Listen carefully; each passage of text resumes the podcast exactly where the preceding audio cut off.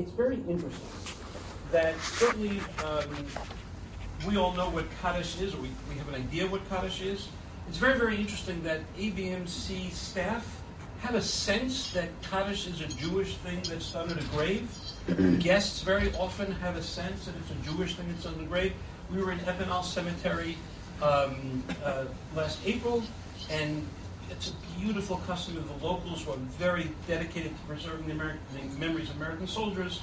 Um, all wanted to say Kaddish. They, they knew this was something important. They didn't know why. They knew it was important, and they, they all insist on having a copy of Kaddish and saying it. It's really very, very, very touching.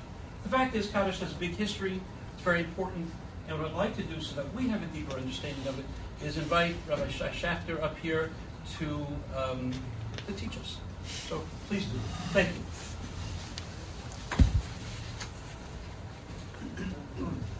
So good evening, everyone, and uh, thank you, Shalom, for all of the logistical planning that went into this wonderful trip.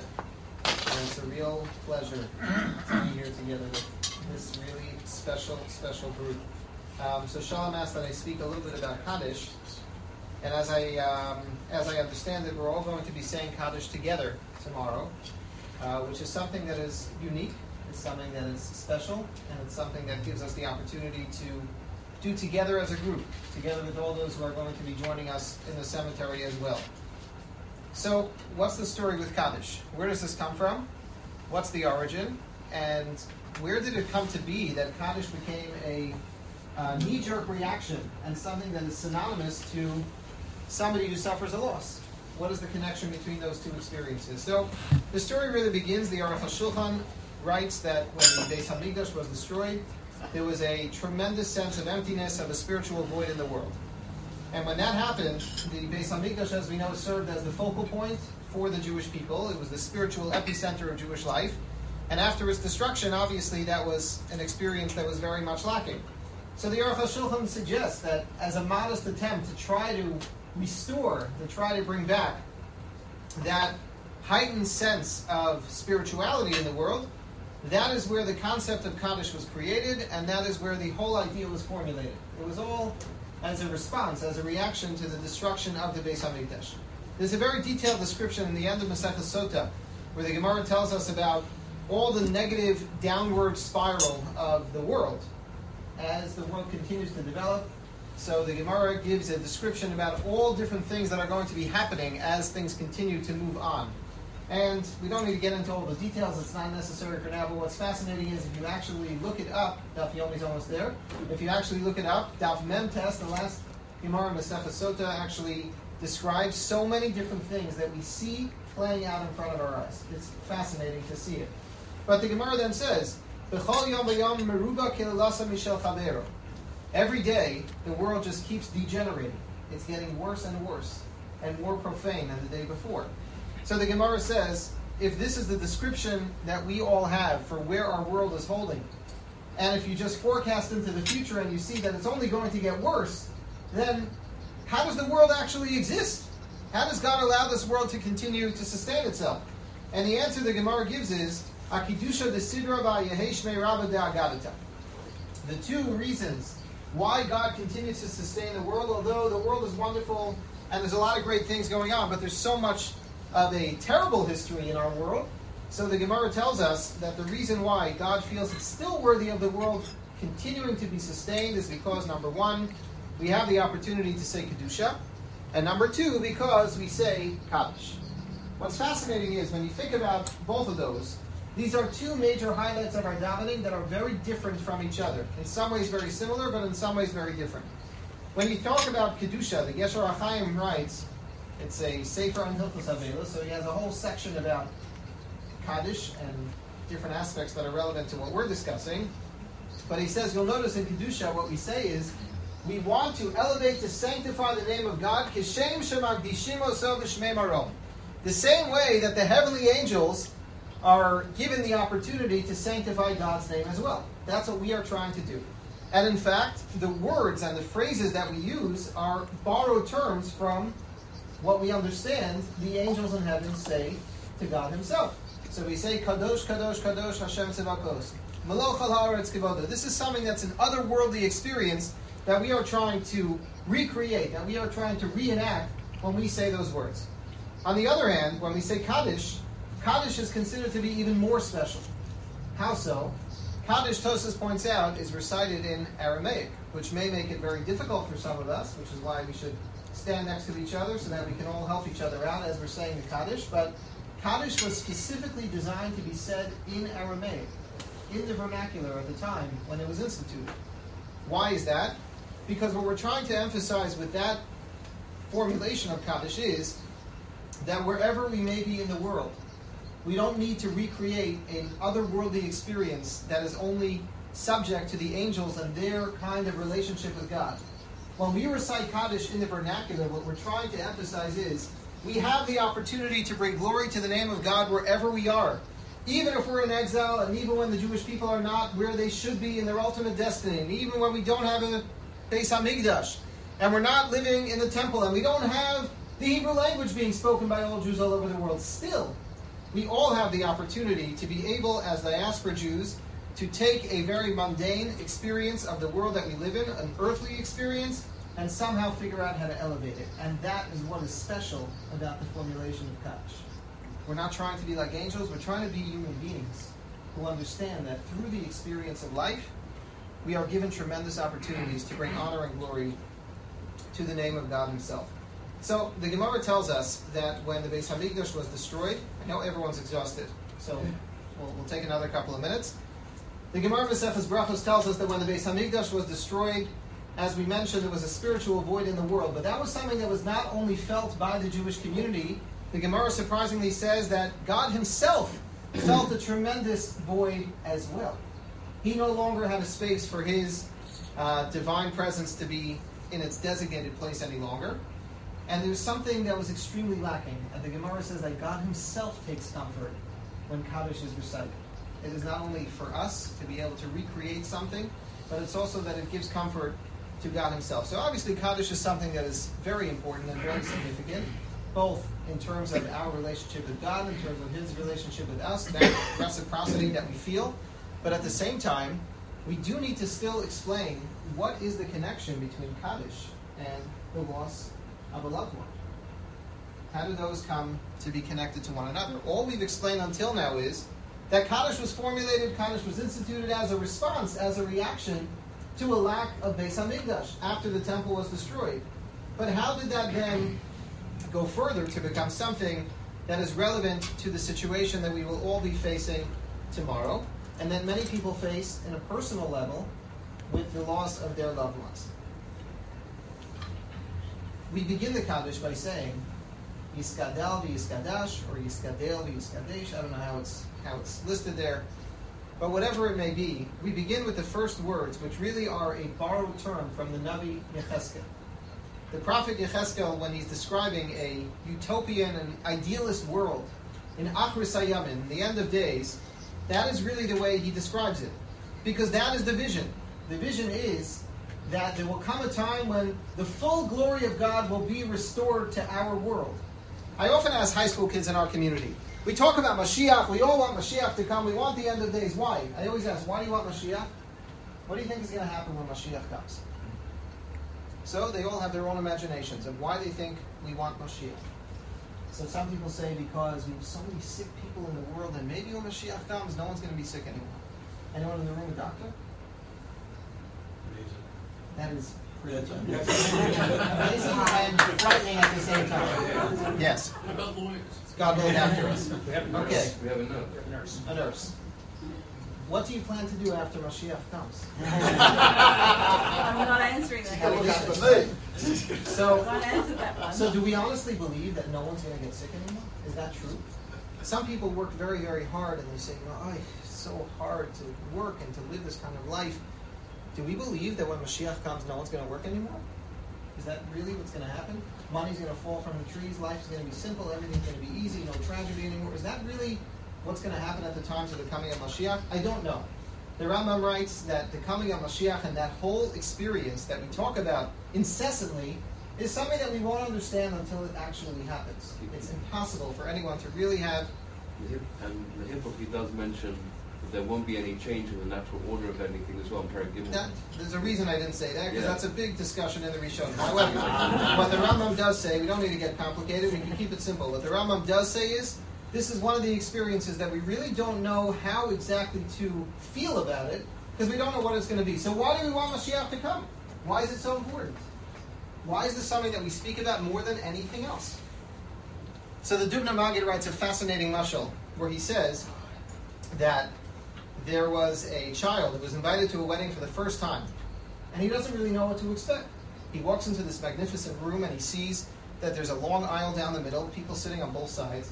He walks straight down the aisle, he sees a canopy at the very end, and there's a young man, a young woman standing under the canopy. He walks up to the man, he taps him on the shoulder, and he says, You know, everybody here seems very happy, but you, for some reason, you seem much more excited than everybody else. Can you tell me why? And the young man says, Well, I'm the groom. Of course I'm very happy. I'm the chassan. The child says, I beg your pardon, but I really don't know what that means. I've never been to anything like this. I really don't have an understanding of what, what I'm doing here. So he says, Well, you know, never in my life have I worn a tuxedo, and I just, I feel amazing wearing this. And I went a couple of weeks ago to buy this very expensive pair of shoes. And do you see these cufflinks that I was given as a gift? I, I, I just, I feel so amazing. Look at all this food we have out here. It's an unbelievable feeling. I'm really excited. Okay. Turns to the young woman standing next to him, and he says, You know, it's my first time at such a wedding. I don't really understand what I'm doing here. All the women who are here seem very happy, but you seem to be on a different cloud than the rest of them. Can you explain why? She says, Well, I'm the bride, I'm the kala. So he says, Well, what does that mean? Do you know that I came here at 4 o'clock in the morning to have my makeup they started working on my hair. For the last six months, I've been designing a gown exactly the way I want it to be, custom made. I keep going in for the fittings. This jewelry that I'm wearing, I feel like a princess. It's an amazing feeling. Why shouldn't I be happy? So the Dubno Magid writes, How long do you think that marriage is going to last? if at the moment of their most exciting commitment to each other, all they're thinking about is the tuxedo and the shoes and the gown and the food and everything else that comes along with the wedding, all the trappings, which of course are essential to the celebration of a wedding. Never have we been to a wedding where the kala doesn't wear a gown. Yes, somebody's going to say, I was once at, okay, but that's not the norm. We go to weddings and there's food and there's a gown and there's music and it's very exciting, and all of those are part of the experience, but that's not the essence of what it is. So, what is it that we talk about when Mashiach will come? Why do we want that moment in Jewish history? The answer is the Nevi'im, the prophets tell us, Sos asis b'Hashem. Tagel nafshi belokai. I'll have the opportunity to once again rejoice and be reunited with God Himself. That's why I want a Geula. That's why I want to come to Achar Sayyam. That's why I want Mashiach. Are all the other things going to come along with it? Perhaps. Will money be falling from the trees and no one's ever going to be sick again and we won't have to work? Maybe. Maybe. All of that is yet to be seen. But those are all the ancillary parts of the coming of Mashiach. Those are not the essence of why we want Mashiach to come. So that is the description that the Nevi'im give. Why is this such an auspicious time when Mashiach will come? Why do we look forward to this? Because Yiskadel v'Yiskadesh Shemei Rabbah. Because God's essence will finally become clear to us. We'll have the opportunity to be reunited with Him, which is what the Nevi'im say, Umala ha'aretz deya es Hashem. We're going to come to a time when everywhere you turn, there will be such a clarity of purpose, a clarity of vision, a clarity of understanding. And this relationship will be reunited once again after so many years of being separated. But I'd like to share with you a very, very meaningful, powerful idea that I saw from Rabbi Dr. Norman Lamm, who, even if Shalom was not here, I feel a tremendous connection to Rabbi Lamm. I learned so much from him in my years in YU, and from his relationship with my family. Was something that I continue to be inspired by all the time. And Rabbi Lamm writes something that, to me, really gives an entirely different perspective on why Kaddish is so significant at this moment. And he says that when we talk about this whole idea, which is really, as we said, a borrowed term from the Navi Yecheskel, we ask ourselves, well, generally when we talk about the concept of a Kiddush Hashem, Kiddush Hashem generally, colloquially, is used as I am a representative of God. There are many people who judge God by the way they see my interactions with others. And therefore, I have to be very careful about what I do and what perhaps I do not do. V'nigdashti b'soch b'nei Yisrael, which is fascinating because many people say, oh, don't make chil Hashem when you go out into the world and you see those who are not from your faith. The original pasuk says, "V'nigdashti b'soch b'nei Yisrael."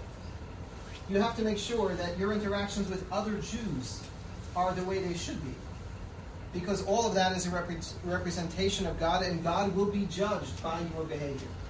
That's the way we generally think about a kiddush Hashem.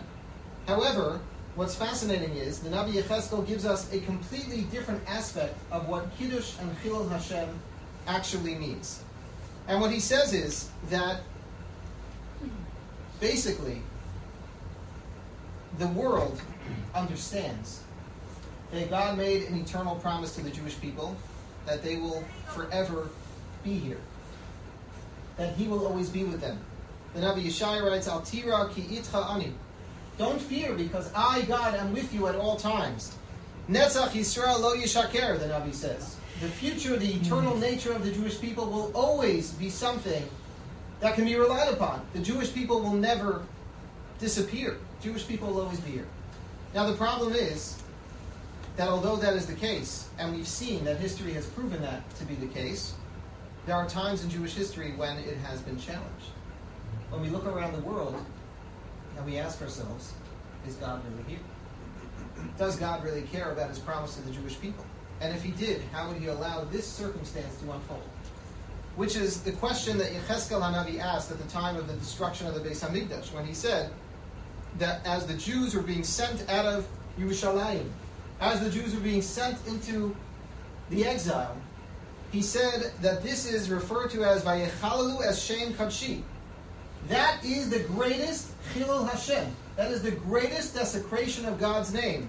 Be'emar lahem, because all the nations of the world were looking at the Jews at that time and they said that if this is the nation of God, may artso yatzeu, God allowed his own nation to be taken out of his land, which is supposed to be destined for them. Obviously, God's promise to the Jewish people is not a reality.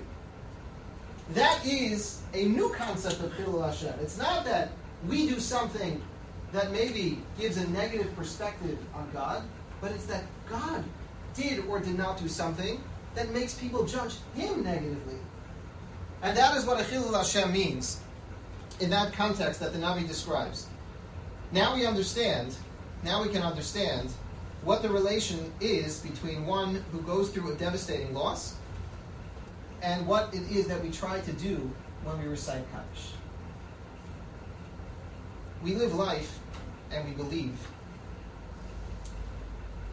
Tov Hashem Hakol. We say it every day. God is good to everyone. God, when He created the world, said, Vayar Elokim Ki Tov. Everything's great. And yet we look around the world, and there are many things we can point to, many experiences, personally and nationally, that we can turn to and say, this is not good. So we have this inner conflict. We say God is wonderful, and God is gracious, and God is kind, and God is always looking out for us, and He's Tov Hashem Lakol, and yet it doesn't seem that way. It's just not the case. It doesn't always turn out to be that we can say with full confidence, Tov Hashem Lakol. And the same way the nations of the world, at the time of the destruction of the Beis Hamikdash, turned around and said, "This is a desecration of God's name because it looks like He's no longer involved. It looks like His promise is not being fulfilled." We turn around and say the same thing about our own lives. That we wonder, how is it possible that God is the Almighty, who loves us so much and who cares about every human being, and yet He allows this to happen. It's the greatest desecration of God's name in our lives as well. We ask it on a personal level, the same way the nations of the world asked it on a national level when we were being sent into exile. And what we ask when we say Kaddish is, we ask our Kaddish Baruch Hu, we ask God Himself, to bring back the glory of His own name, Yiskadel v'Yiskadesh Shemei Rabbah. Allow us to have a perspective as we grapple, as we are challenged, as we're trying to figure out how to make sense of all that we see and all that we experience. And to us, it really does not make sense at all. And we don't see how it fits into this puzzle of God in the world. We are now trying to rectify that Chilul Hashem that, so to speak, God Himself has brought about through the way that He makes the experiences of our lives unfold. And it is therefore that we ask HaKadosh Baruch Hu to restore and to repair His own name, that it should be elevated. And this is something that is so meaningful to us as we say, as we say Kaddish, and as we think about what it is that we try to accomplish by the words of Kaddish. The most fundamental words of Kaddish are Be'alma dibira kirusei, where we humbly submit in Aramaic to believe in a God that runs this world the way He wishes to do so. We live in a world that runs based on His wishes, and that is the greatest act of submission we can have. It's a difficult statement to make, especially at a time when the world seems upside down and chaotic to us. As we're going through a tragedy, as we're going through something, and we're confronting evil, we're confronting death, and we're confronting something that's difficult to understand why and how God does it. It's at that moment that we turn around and we say, we understand that we inhabit a world that runs solely based on your perspectives, based on the way you want it to be. And that is why Kaddish is so, so powerful. There's so much more to say, and I know the hour is late, so let me just close with one thought. And that is if we firmly believe that by saying Kaddish, we will have the opportunity to restore and to repair and to allow for God to once again come into the world in his full glory and bring us back to a time where we won't have these questions any longer. Perhaps there's an opportunity for us to think about that demand for ourselves as well. We cannot stop death from happening. It is the inevitable. We cannot always get in the way of evil. Sometimes there are people and there are evils and atrocities in the world that will happen whether or not we like it, whether or not we've stood up against it. Sometimes they happen, or oftentimes they happen. But what we do have the opportunity to do is to say that we will bring back glory into the world by improving life, by reducing the power of evil as much as we possibly can as individuals. And as we demand that from HaKadosh Baruch Hu, perhaps we have the opportunity to demand it of ourselves as well. When the Navi describes what will happen in the end of days, one phrase that jumps out at me is, Ki ayin ba'ayin yiru b'shuv Hashem tzion, which simply translated means, when our eyes will meet up again when God returns to Yerushalayim, to Israel. Perhaps what it means on a deeper level is not just that we'll meet up again and we'll be reunited, but ki ayin be'ayin, maybe our perspective and God's perspective will meet up once again. Where we'll have the opportunity to have an understanding of why God, in His perspective, chooses and chose and has chosen to do all the things that He did, to run the world in the way that He chose to do so. Something that is so far and distant from our level of perspective and understanding, that's what we pray for. And that perhaps is why in our davening every day we say, V'sechazena einenu. Not just that we should come back to Israel, not just that we should return, but that our perspective, our understanding, should once again be matched up with that of God Himself. This and so much more is what we will do tomorrow.